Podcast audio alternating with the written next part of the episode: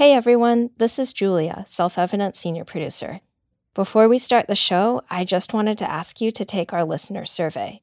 It takes just a few minutes, it's anonymous, and your feedback really helps us figure out what we're doing next. You can take the survey at selfevidentshow.com slash participate or check for the link in our show notes. Also, there's going to be some swear words in today's episode. Thanks for listening. Hey everyone, it's Cathy. I'm here with our producer, James. Yeah, I've been wanting to talk to you about something really great that happened to me towards the end of 2021. So it was the day after Thanksgiving, and I was in line with a friend to see Jeff Rosenstock, who's one of my favorite musicians. And this was the only show I'd been to since the pandemic started. It was freezing cold. I'd barely left my room for like three months. And we were starting to get news about this new thing called Omicron. yep. But you didn't let that stop you, right? Oh, no. There is nothing that would have stopped me from going to this show because Jeff Rosenstock makes punk music, but he also has a long history of being in ska bands. What's up, everybody? And this was a special leg of the tour called Ska Dream Nights, where the band played ska renditions of all their newest songs. Ska Dream, let's fucking go!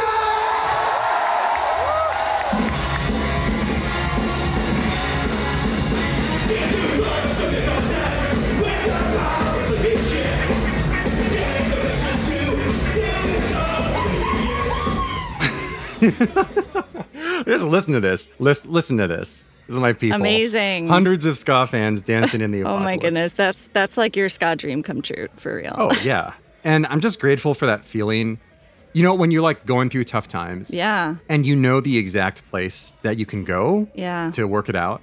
You know, maybe for some people that's the gym. I definitely not for me. I don't go to the gym. I, I go to see ska bands.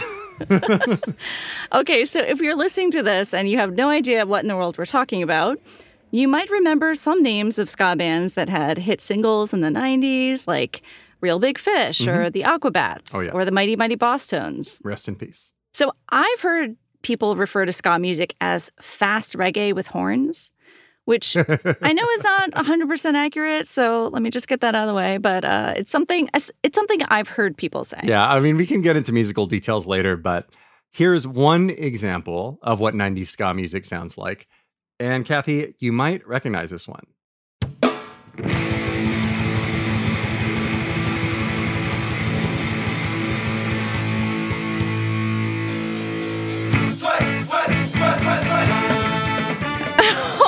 My god. yeah.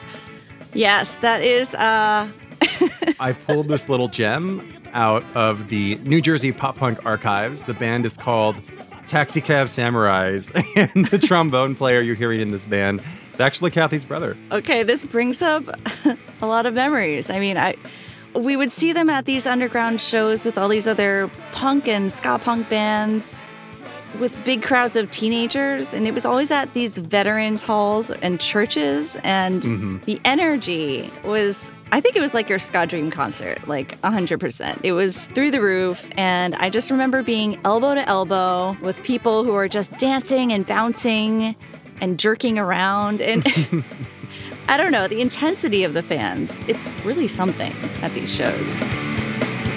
Yeah, and I don't think it's a coincidence that I'm a ska fan and your brother is a ska fan. Oh, is there something about ska and Asian Americans? Uh, okay, so you are aware that I wear a lot of ska band t-shirts, right? Yes, I am. yeah. So one of the reasons I do that is that whenever I'm in a public place, like especially if I have to go to a conference, which I don't really like, the ska people will find me.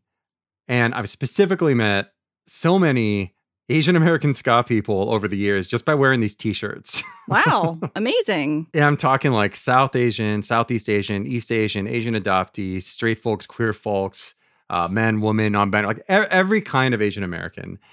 And so I started asking all these Asian American ska fans, who mostly found the music in the 90s and 2000s, why is this music, which has no roots in any Asian country, such a big thing for us?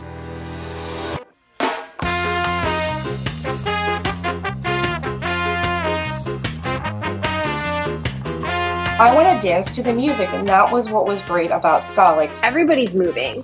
You don't have to dance with anyone in particular because you're dancing with the entire room. And so that's something that makes it really kind of beautiful too. This is crazy. This many people having this much fun. There's a horn section. God damn, like you can do that?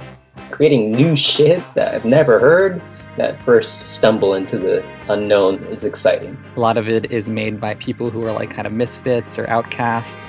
I just thought ska was like a more welcoming kind of genre. What I liked about this scene too is there it was a subculture, but it was a subculture without elitism. It was cheap, it was accessible. It's a bunch of kids playing music at that point, right? Everybody was in high school being in love with the music they were playing. I'm adopted. My parents never really exposed me to like other Asian folks. Playing in bands, you meet people from other areas. So I just like have this really amazing memory of like meeting two Korean adoptees and they became my like posse, you know? And yeah, it just felt so amazing that we could do this and that anything was possible. You know, there was no gatekeeper saying, oh, you can't book this, you can't play this music, you can't sing these words. What makes ska feel like ska was this idea that you could make your own music culture.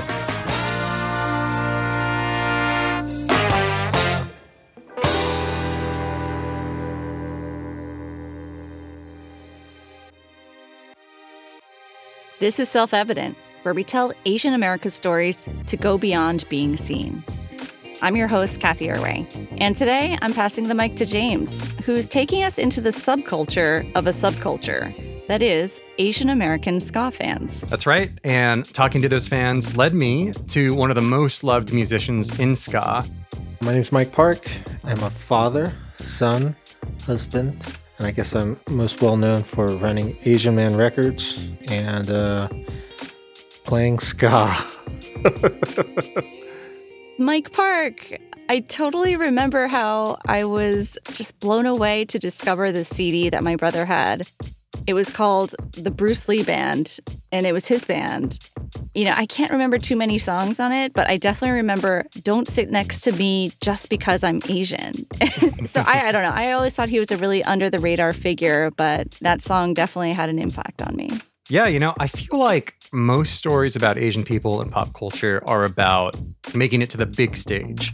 But Mike Park showed me how powerful it can feel to be part of something small, to build your own stage. And since Mike is still making new music, I was really excited to talk to him. And also, I talked to Jer Hunter, who's a younger generation ska musician, to figure out what's truly special about this thing called ska and how to stop nostalgia for the past from getting in the way of our future. So, James, I loved hearing from all those Asian American ska fans, but they were talking about American ska bands in the 90s and early aughts, right? Mm-hmm. So, can we talk about the history of the music? Because I know there's a deeper history there, right? Yeah, and I actually think the reason ska resonates with Asian American fans does have a lot to do with the history of the music. Okay. Even though, like you said, the history isn't tied to any Asian country. Yeah.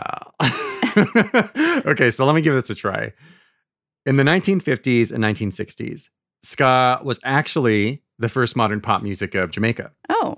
And was it actually called ska back then, too? Oh, yeah. The biggest band of the era was the Skatalites.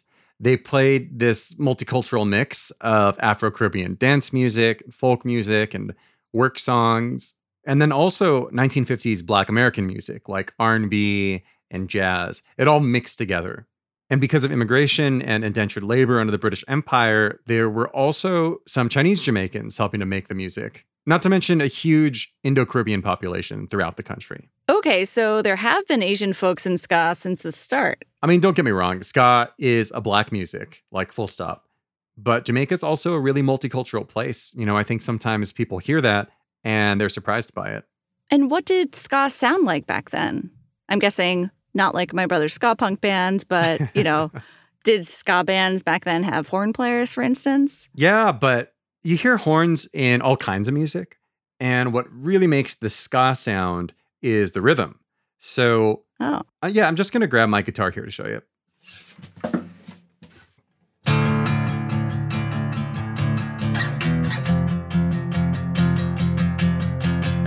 What's with these homies dissing my girl? Why do they got a fro? Some Weezer there. Yeah, you know, uh, Buddy Holly by Weezer is a good example. Um, if you listen to it think about where the bass drum goes, right? The beat goes like this. One, two, three, four. One, two, three, four. One, two, three, four. One, two, three, four. That's a really typical backbeat. Ah. Now, here is this ska beat.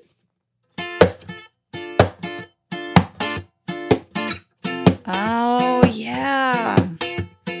What did we ever do to these guys that made them so violent? Yeah. and you know I'm yours.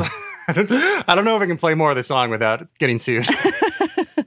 so it's really like and two and three and four. It literally just makes my head jerk. Like it's kind of swingy and it's like easy to dance to. And I'm like jerking around right now like a chicken.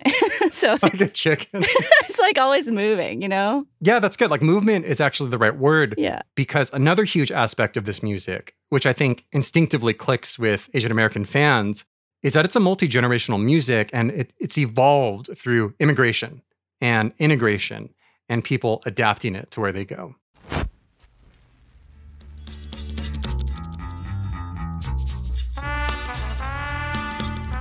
After World War II, Jamaicans started moving in huge numbers to the UK uh, to take manufacturing jobs and other manual labor, and they brought the music with them. And so then there was this whole generation of working class, black and white, and Indo Caribbean kids growing up with Jamaican music around them during the 50s and 60s. Then, during the 1970s, when the economy was just in terrible shape, there was a surge in British right wing groups who scapegoated immigrants, and not just black and brown Caribbean immigrants, but South Asian folks too. We will fight you back and we'll fight you with every bone, every nerve, every feeling, every ounce of blood we've got. We will have! So they were marching through black neighborhoods to do these hate rallies with protection from the cops. They were beating up South Asian people in the streets. Asians have also found themselves in danger on their way to and from work. They waited until the workers came out and they were systematically attacked very viciously. And one of the things that happened in response was that a bunch of black and brown and white kids got together and formed a new generation of bands that were explicitly anti racist and played ska.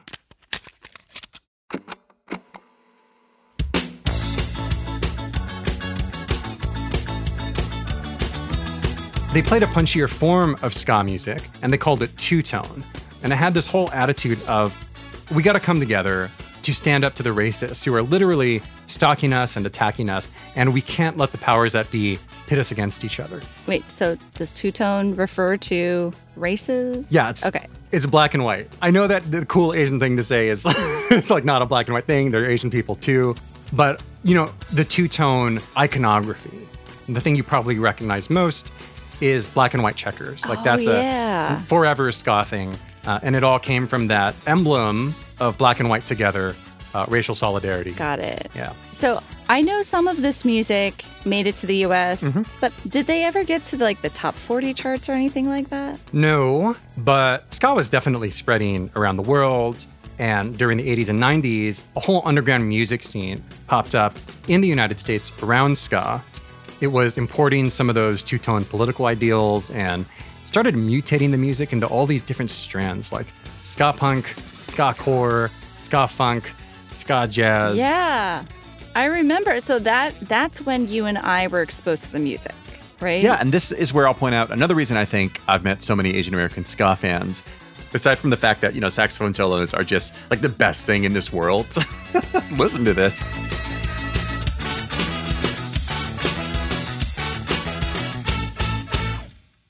Okay, so what I wanted to say is that ska music has this really hands on way of respecting and sharing cultural heritage. One time, my friends and I went to see the Slackers. They're a band from New York. And instead of playing at a like a typical venue or a nightclub, they booked a community center. it's a place that teaches international dance classes. And yep.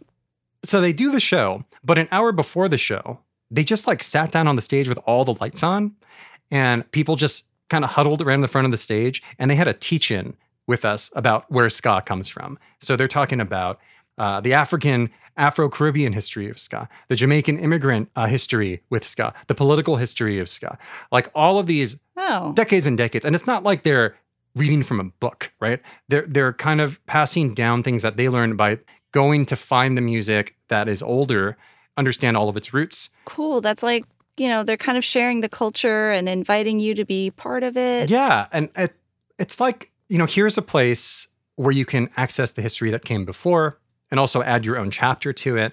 That I think is a really helpful experience because as Asian Americans, I think we can feel pressure to be authentic, to keep the traditions of our parents and grandparents, but then simultaneously we're pressured to erase ourselves by assimilating, making white people feel comfortable, minimizing ourselves for like this idea of a melting pot. Mhm. So, you know, in Asian American conversations, I think this typically comes up through this uh, two worlds idea, right? Mhm. So you have one foot in your Asian world and one foot in your American world. Yeah, but me personally, speaking as a second gen American, I've never felt like I live in two worlds. I mean, I live in one world. yeah. And in this world, everyone was telling me to conform to their expectations, like telling me who they think I'm supposed to be. Hmm. That was my experience growing up. And it was ska scene that told me, hey, kid, if you are sick of conforming, if you're tired of following the rules of this rigid binary world, then you know what? Just go find some people you can get along with and like go make your own world. Nice. To me, that feels like a superpower. And I happen to pick up on that superpower from an Asian dude who dropped out of college to be in a ska band. New on the experiment, we're opening a Pandora's can, a spam can of worms, to uncover the power of America's favorite mystery meat. Spam has traveled around the world. It's inspired poetry, and it set in motion a union battle that would change the course of history. Spam How the American Dream Got Canned is a three part series about food, work, and family on the experiment from the Atlantic and WNYC studios. Listen wherever you get podcasts. This is Self Evident. I'm Cathy Erway. Our producer James was just sharing his experience of getting into ska music. And a big part of that experience was hearing a Korean American musician named Mike Park.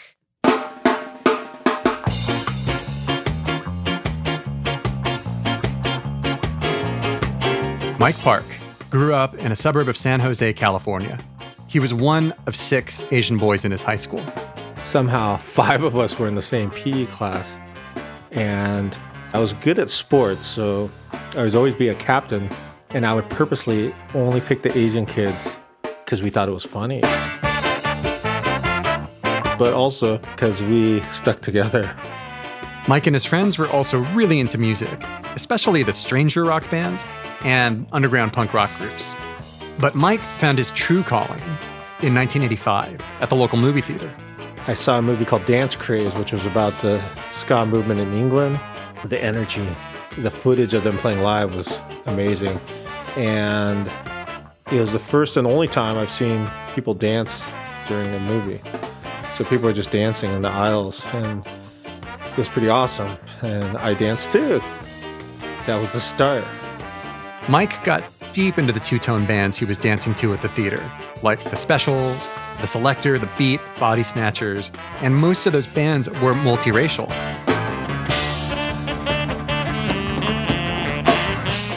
Then he went to a $3 show in a basement at Santa Clara University to see Fishbone, an American all black band that showed him an entirely new world of music.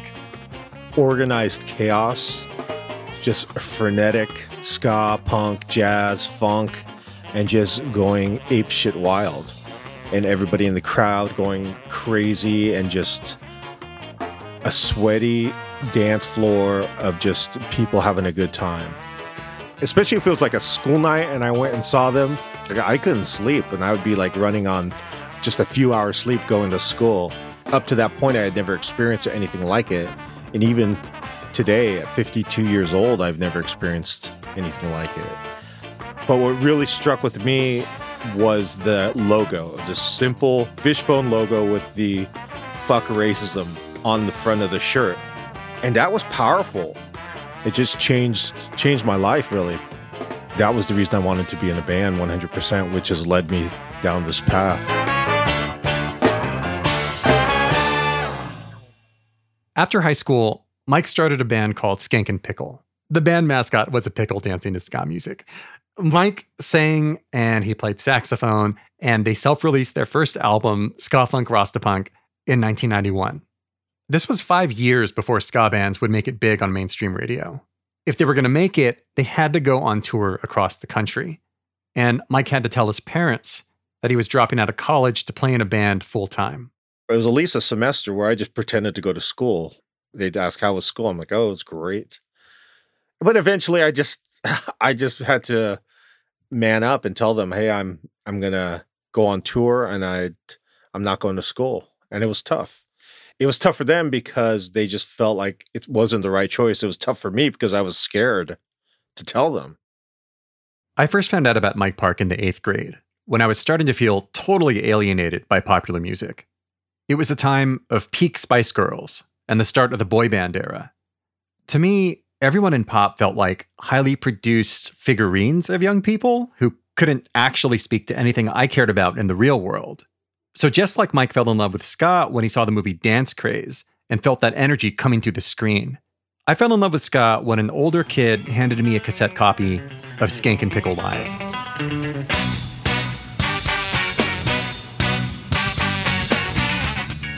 At the time, I had no idea who Mike Park was, but there was just nothing about this record not to fall in love with. Like, the first track was a comedic parody of Saddam Hussein. The second track was called Fakin' Jamaican, basically poking fun at people who appropriate Jamaican culture.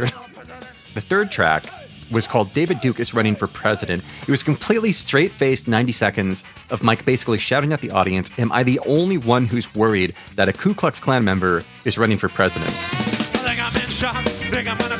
And the people, they really sky. And I see a person that's running for president. David Duke is running for president.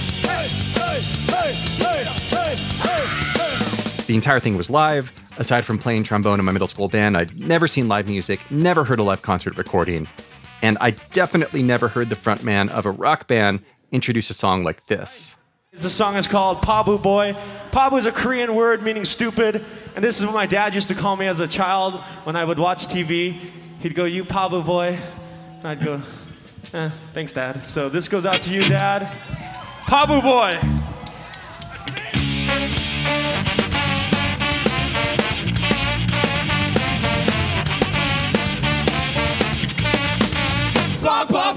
I started looking for every Skankin' Pickle album I could find, started living completely in my headphones. My mom was not pleased. and you know what? Mike Park's mom wasn't pleased either. My mom cried almost every day. I would bet a good chunk of money that she told me to go back to college every day that I physically saw her when I wasn't on tour. So, yeah, not a lot of support. It was only when I started making money that I got support. But even as Mike's band started making pretty good money and building a huge following across the country, he started to feel the cost of all this nonstop hustling. Yeah, I was burnt out on touring. I think we were playing like 200 shows a year from 92 to 96. We were not in a tour bus, we were just in a van, and we were staying on people's floors for a good chunk of our touring lives. So it sucked.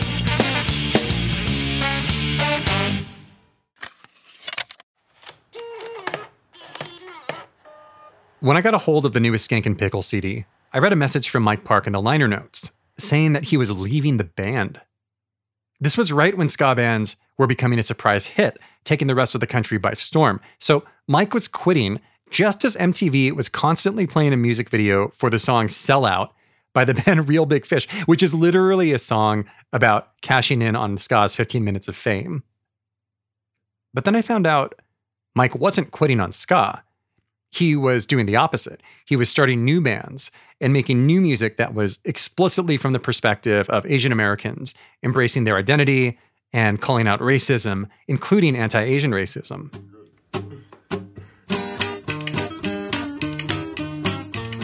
And to put out this new music, he was starting a whole new record label. An ethical business that can showcase bands that have no home. I, I think that's how every uh, indie label starts.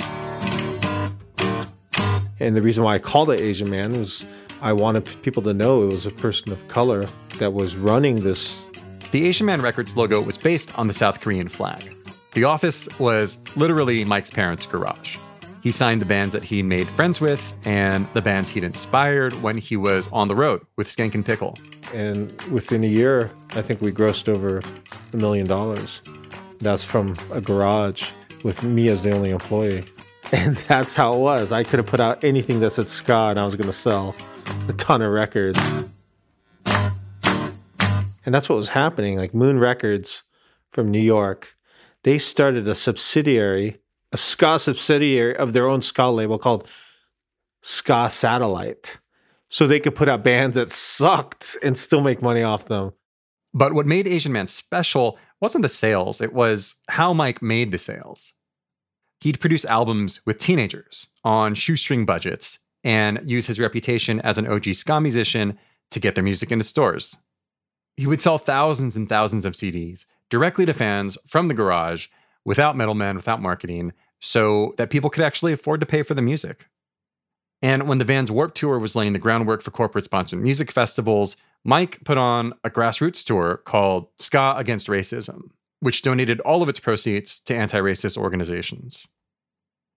Seeing all the Asian Man bands and fans come together for Ska Against Racism completely changed my perception of what music could be.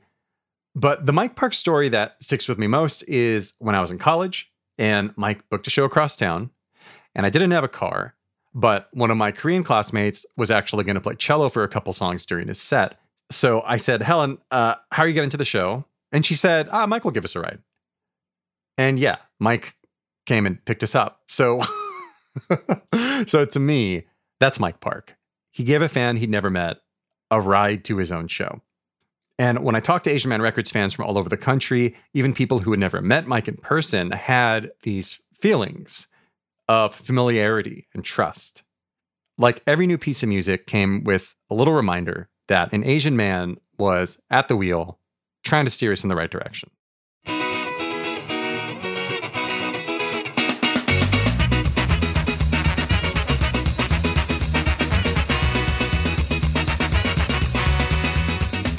one of the first songs that I started singing to my daughter was Skankin' Pickles 안녕하세요. oh, sorry, I don't mean to laugh at that. No. no, I think that's really cute. I mean, the lyrics of the song are literally in Korean. Hello, hello, I can't speak Korean. I mean, on top of that, like the sort of Korean knee jerk expression of dismay, like "아이고." As like a ska chant. Like, I mean, what the fuck? It was crazy. It was like I didn't realize that like music and art could combine so many aspects of my identity with it too, in such just kind of a fun package. I just remember being so stunned. Like, it's just telling you this is who I am.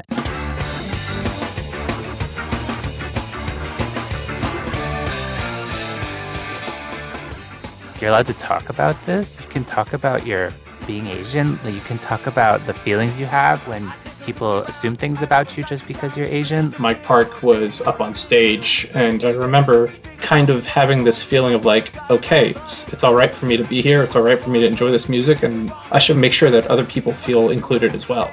He had a, a, like a printout sheet of like how to start your own band or how to like start your own record label. Here's what it looks like when you're not getting screwed over, um, when someone's not just trying to exploit you.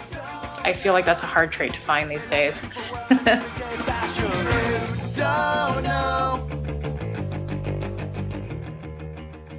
As I grow older and, you know, the Asian American community becomes more and more highlighted by companies, then we can see that all that translates to is commodification, right? It's like, how can we commodify a culture and sell it to other people?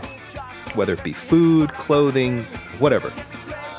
Whereas on the DIY end, with things like Asian Man, they're making this thing because it's something that they genuinely care about and believe in.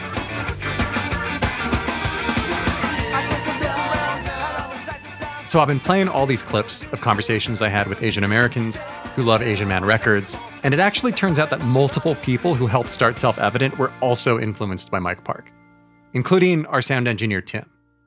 Like tons of other struggling teenagers who don't know what the fuck to do with their lives, I kind of went out seeking the answer. And the answer for me at that time was I'm going to live a musician's life, whether that be playing in a band or owning a record label or something like that. So I Googled local record label owners and Asian Man Records came up. And so I emailed Mike Park through the Asian Man website and said, Hey, I'm wondering if I could talk to you, man. You messaged me back, said, Yeah, come on down, come to the garage and we'll get you on your way.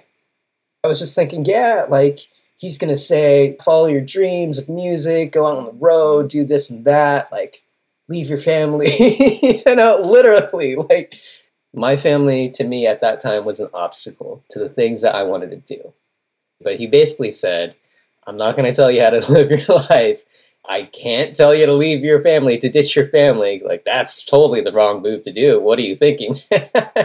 because he straight up said, Yeah, this is my mom's house. I, I do all my business out of here. Things for me could have gone a completely opposite and wrong way. And had he not been real enough to tell me that, oh man, I would be in a completely different place. I'd been so much worse off. So Tim stayed at home, finished school, kept playing music, but he also grew up. He's still close with his family, and he still lives just a short drive away from Asian Man Records. It's the same with Mike Park. When Asian Man started bringing in good money, he bought a house not too far from his parents' house. The entire business still fits in their two car garage and their basement in Monte Sereno, California. So this was here when we first started. What is this? Phone line. Dial up phone line. So this is the original phone line right here. I just ran the phone line through the downstairs uh, phone jack and brought it into the garage and kind of did everything here. And every square inch of this downstairs was used to pack or actually hold records or extra jackets and CDs and stuff like that. Over the past two years, Mike's thrown out over 50,000 physical records and CDs. But he still has dozens of photos pinned to bulletin boards of bands, of random fans, of family members, going back to the 90s. Looking at these pictures definitely brings back memories.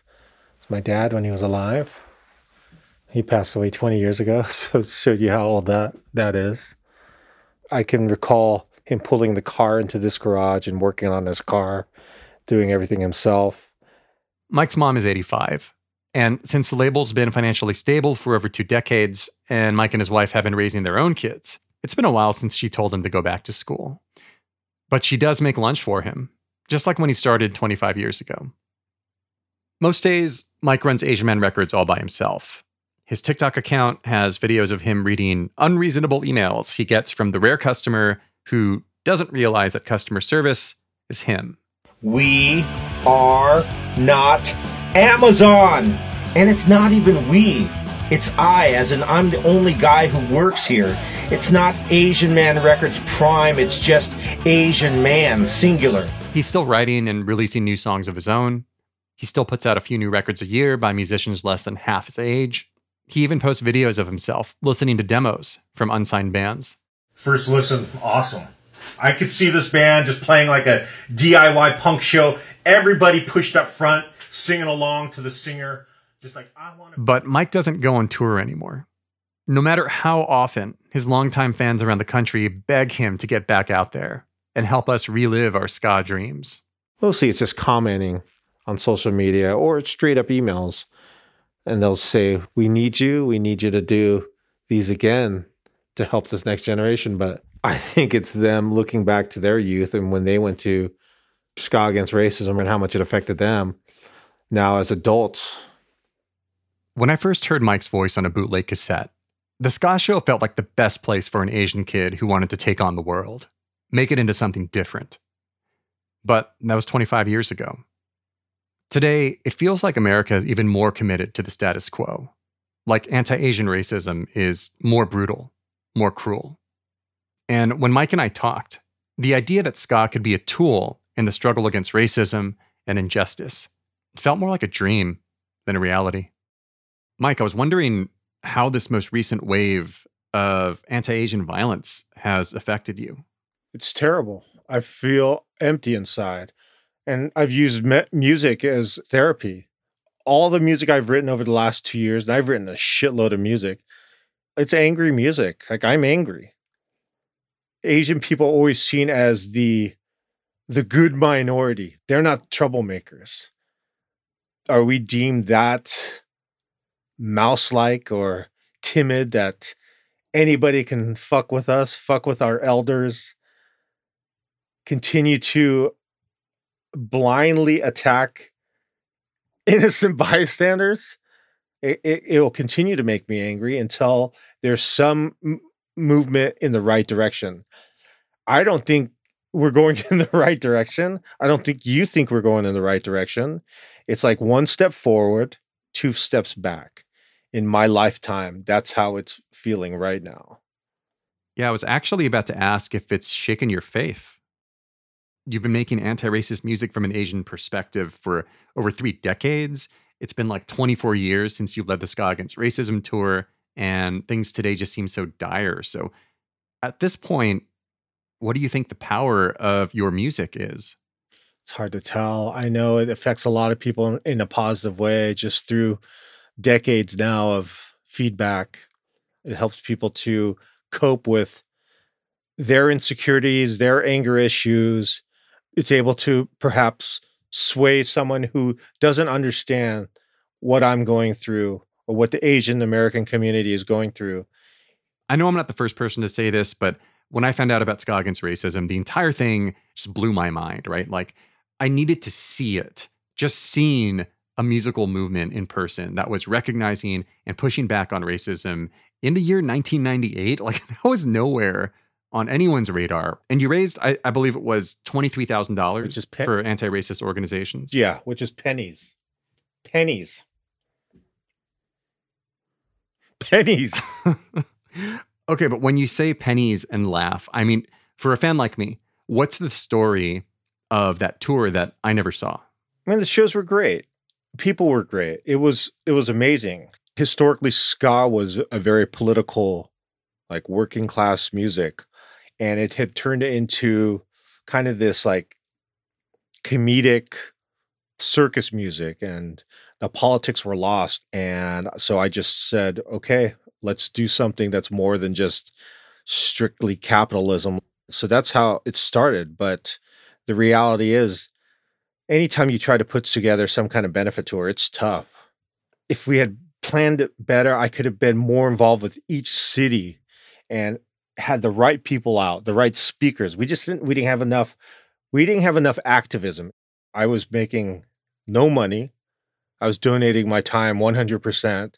I just felt like, you know, why why am I even doing this? And then I'd have to step back and go, well, the reason you're doing this is because you do want to make a difference.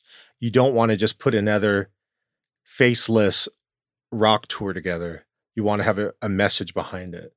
And since you've had such a tough time with these more ambitious projects like the benefit tours or your nonprofit community center, which basically required a ton of unpaid work for five years, like what's your perspective on the personal sacrifices that it takes to do this stuff like have you changed your mind about how much people should be pushing themselves sacrificing their well-being to a degree for the cause for the community my thought process has flipped 180 degrees over the last couple years and that's because i had a complete mental health breakdown at the end of 2019 i was diagnosed with generalized anxiety disorder. I had always been high stress, anxious person, but I've always been able to function at a high level.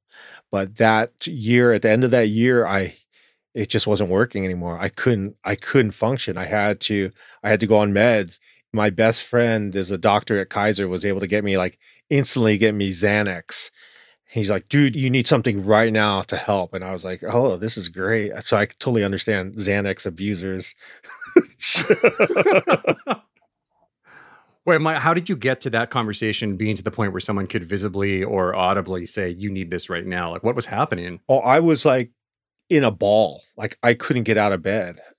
And that's so unlike me. I was just like, my heart was beating so fast all the time and it was just like basically if someone said let's go to an insane asylum right now i would have said okay let's go it was that bad being a father, being a husband, being a son, having to be so close to my mom because my business was there, having to worry about all my mom's finances, her bills, my family's finances and bills, the bans on Asian Man. It was to the point where my brain couldn't shut off. And that was from overworking. So when I was going through that mental health spiral, I tried everything. I did meditation, I took meds, I did therapy, sauna, yoga, acupuncture, constantly researching, Googling, which is terrible thing to do. But I found a comfort zone of what worked for me. The meds helped. It took a long time. It took like a good three months for that stuff to kick in. Lexapro, shout out to Lexapro. And I finally started seeing like, oh, okay, I see some light at the end of the tunnel.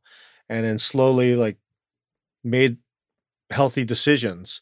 Just getting outside, walking in the morning every day, at least 45 minutes before I even started my day, looking at my surroundings and taking a second to breathe, pick a spot and just meditate for a little bit. So I worked hard to get healthy and continue to work hard.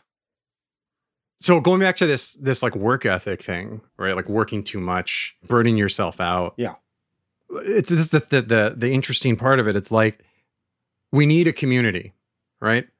Yeah. It's all about building and connecting with that community that we know is there, can be there, Mhm. and helping each other. But ironically, to do that, you have to go out on your own.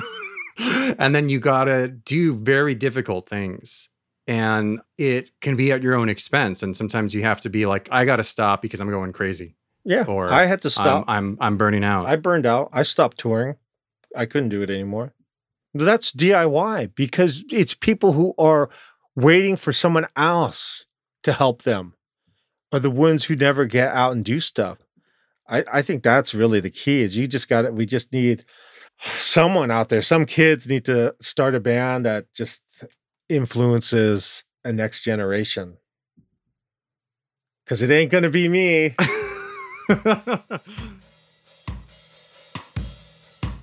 it's not up to us to decide what the next generation does. It's up to them. We don't know what the next counterculture movement is going to be. As long as those artists are creating something unique unto themselves that gives inspiration to others, that's really all we can ask for.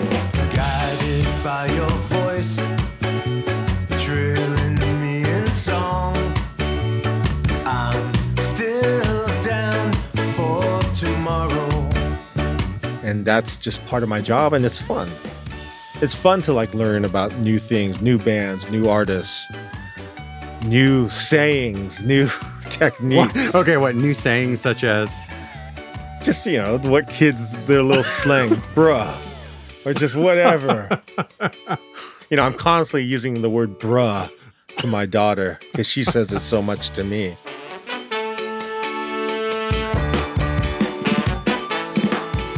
When I went to the Ska Dream show, I could see that plenty of people are still doing it for the culture, and there are plenty of younger bands that older generations of ska fans just aren't looking for. But these generations are all connected. Jeff Rosenstock, the headliner, used to put out music on Asian Man Records with his band Bomb the Music Industry. And the opening act was Jer Hunter. This is the first Jared, or second Jared show ever. They're a 26 year old black queer musician from South Florida who's probably best known for creating hundreds of ska cover songs on their YouTube channel, Skatune Network.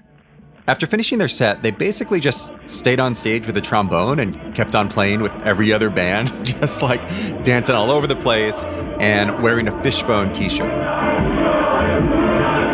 Their name pops up in lots of stories claiming that ska is making a comeback after disappearing from the American mainstream. But Jer's always the first to say that ska never went away, and that the ska scene has never been perfect, even when it comes to racism. But the music has grown all over the world, and here in the US, the scene has gotten closer to its roots.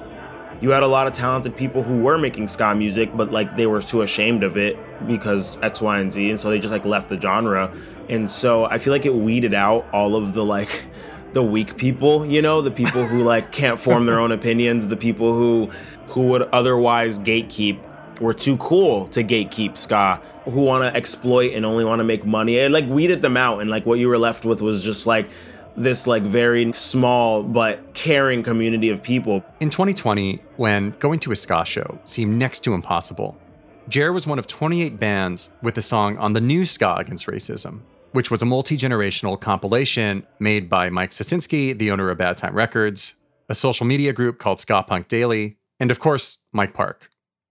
While the original Ska Against Racism tour lasted for two months and donated $23,000 in proceeds, the new Ska Against Racism made over $50,000 in one day, eventually grossing over $100,000 and donating 100% of it to anti racist groups.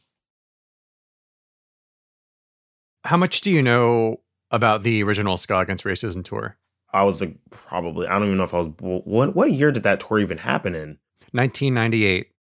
I was three years old. Yeah, so like I was I, I wasn't really able to go to a show and and really be conscious about what was around in my surroundings at that point. But I remember like having stickers in like very early high school that said Ska Against Racism that I got at shows or whatever. I would see the shirts, and it has a legacy. It kept inspiring other people, and it, and I feel like w- when you see that, especially as a person of color, you see that okay, this is like a community that that kind of wants to at least for overt racism address it and make sure that's not a thing that's happening. And that's like a very comforting because there's a lot of places where you know that stuff does happen and people kind of don't care. Something i talked to mike about was just he always felt frustrated by that experience. Right. And didn't feel like he was making enough of an impact it definitely took a lot out of him personally mm-hmm. it's just this torn feeling i think of trying to do something positive and in the right way but coming up against criticism weirdly for not doing enough. Yeah. and then also criticism for trying in the first place. How does it feel for you to hear that that's the reality of what the original Ska Against Racism did and how it went down? As an activist and as like a leftist type perspective, you really want like all of the issues to be solved. And like we all want to like kind of like make this impact to like change things because like it feels like we have no control over like a crumbling world but we don't need like one person making the huge change. We kind of need everybody making a small change. So like did did mike solve racism in music? No. But also like mike probably inspired hundreds if not thousands of people over the time to kind of start to question racism think about it a little bit deeper. And inadvertently if that never happened the 2020 compilation ska against racism also would have never happened which raised nearly a hundred thousand dollars for organizations you know? Like because of the money raised through that you have like a young black girl who's learning how to code. And that's a very useful skill to have, especially in the world that we're going into. So, like, someone who might have not had an economic opportunity has been given an economic opportunity. You have someone who might have otherwise been facing jail time and now they're not because of the money that was donated towards the NAACP Legal Defense Fund. Addressing racism in the 90s was like, let's not be racist. We're past that. Now, the addressal of racism is like, racism is a system that is embedded within our society and how do we like actively dismantle that system and recognize like what upholds that system? And that's something that the new ska against racism compilation does a better job at doing at least with like the bands active. Like a lot of these new bands had been donating to like local mutual aid groups like groups that fight for prisoners rights and stuff like that offering mutual aid that like watches your kids while you go do like the voting, you know, watches your kids while you go do your job so you can like build much more of a base for you to be stable and to get out of these conditions. To me that's very very important where someone's life is very literally materially being made better because of what we have been able to do. Like most ska bands today, Jer can't live entirely off of this music. They work as a marching band teacher and compose music on commission from cartoons and games and brands. They're just starting to earn royalties and go on more live tours. And their most steady source of income is paid subscriptions to Skatune Network. It's a video channel where Jared does ska covers of songs ranging from Childish Gambino's Redbone to my personal favorite, the Koopa Troopa Beach theme from Mario Kart 64. The stability honestly comes from the Patreon with Skatune Network. That's where like Ah, I don't have to worry about my rent. And with Skatune Network on YouTube, you're doing covers. And a lot of times they're covers of very well known songs. Yeah. Oh, yeah. Do you ever feel like what you do on YouTube is in a way responding to the nostalgia craving? Is there some extent to which you yourself are a little trapped by these forces of huge demand for give the people what they want, give the people what they know? Yes. Oh, oh yes. I did a Blink 182 cover. I did three actually, but two of them really popped off. And as as successful as they were, and as they gained me like a hundred thousand or so subscribers, in a way, it was also kind of a mistake because now what I'm stuck with is a hundred thousand or so people who like won't watch my videos unless I do like a pop punk cover. You know, like they they only want what they're nostalgic for, which sucks because I feel like whenever I do a cover, I'm creating something new. And like I'm a type of person where if I don't know a cover, I'll still watch it because I, I like that artist. Like if I hear a cover and I don't know it's a cover, then it's an original to me. If I do know it's a cover, but I don't know the song, it stands on its own. And for some people, I think that they just like, because of nostalgia, they can't see things as standing on its own. One of my biggest running questions throughout this whole process of talking to ska fans has been how much of what we love about this music is truly unique about the music and how much of it is just us rehashing our formative memories. I'm 38. Okay. You're 26. Mike is 52. Right. And you're a working musician. Right. And then you go into the shows and you go online and you're constantly interacting with and sometimes butting up against my generation or Mike's generation. Right. Talking about their ska or not always living in the present, sometimes living in the past.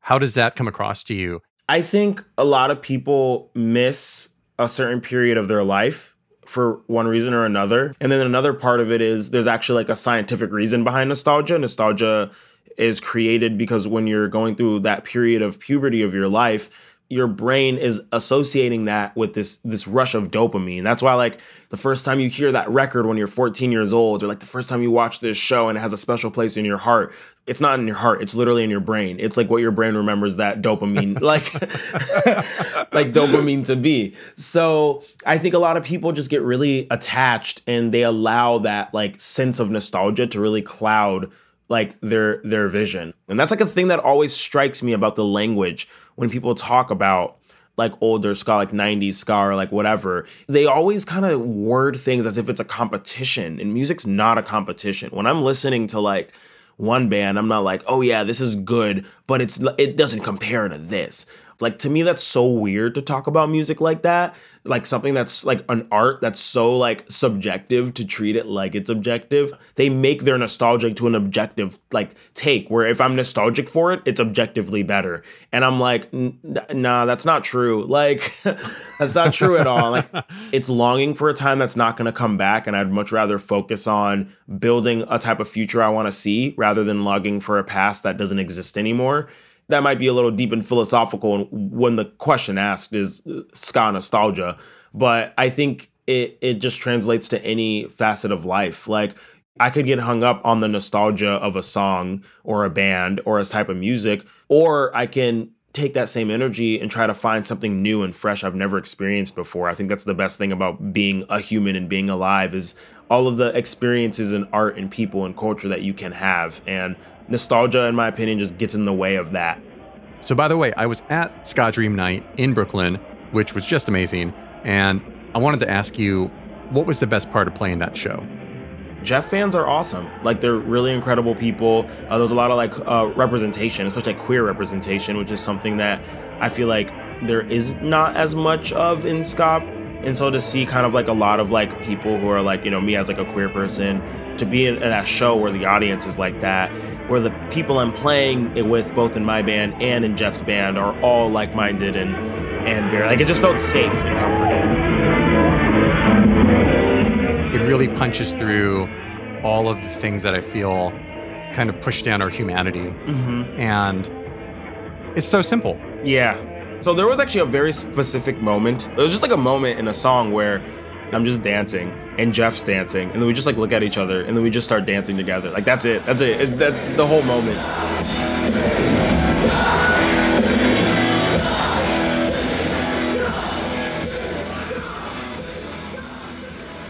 So James, after talking to all these people, do you still believe in the ska dream? Cathy, in the year 2022, if you ask me to choose between Ska Dream and the American Dream, Ska Dream, Ska Dream all the way. Yep. But you know, this whole time in the back of my head, I have been asking myself, what's driving me to talk to all these people? When I was just calling up my Asian American ska friends, a big part of it was uh, reminiscing about the past.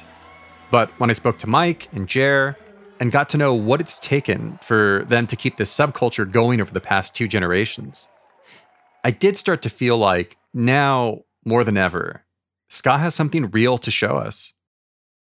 And it's not about bringing back something from the past. It's not about any kind of art form being magical enough to heal the world on its own. It's about never forgetting that we ourselves have power. And no matter how oppressive and brutal the world can feel, we can still use that power to find each other, to help each other, to make something just for us. So, to wrap up this story, I wrote a song. I started sharing it with some of the ska fans I talked to for this episode and asked if they wanted to play on it.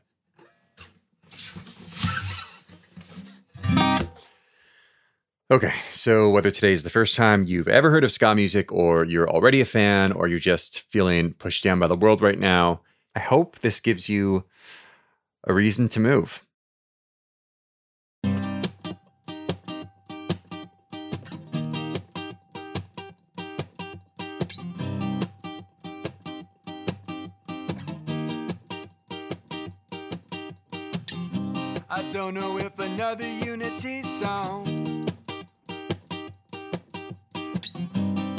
Gonna help us break down what's gone so wrong. Can't see to heaven on the stairway, can't run from hell on the subway, can't hold a candle to the pretense of defensive steps that go beyond.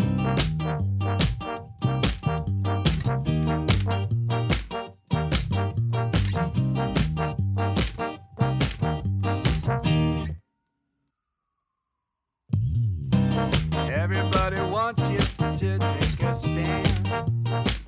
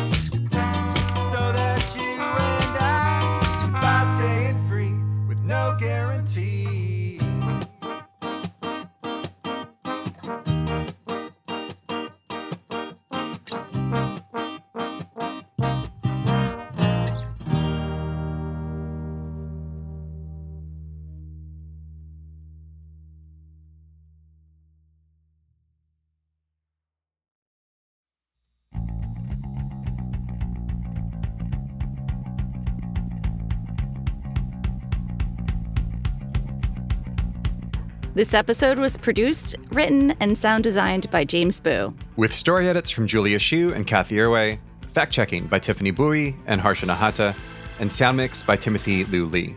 Our theme music is by Dorian Love.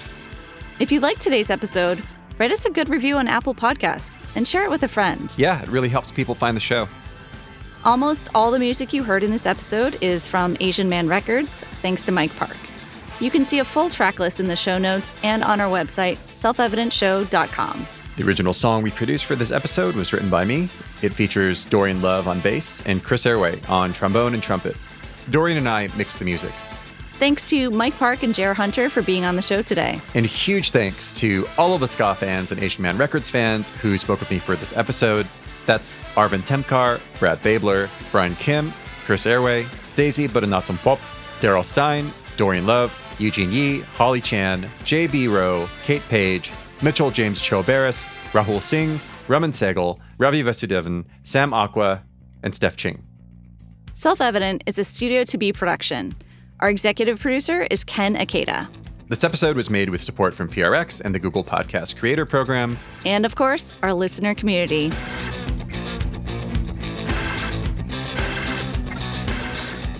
This is the last episode of our third season. If you want to help make our work sustainable, go to selfevidentshow.com slash supporters and become a monthly sustaining member. Or you can sign up for our mailing list. I'm Cathy Erway. Let's talk soon. Until then, fuck racism.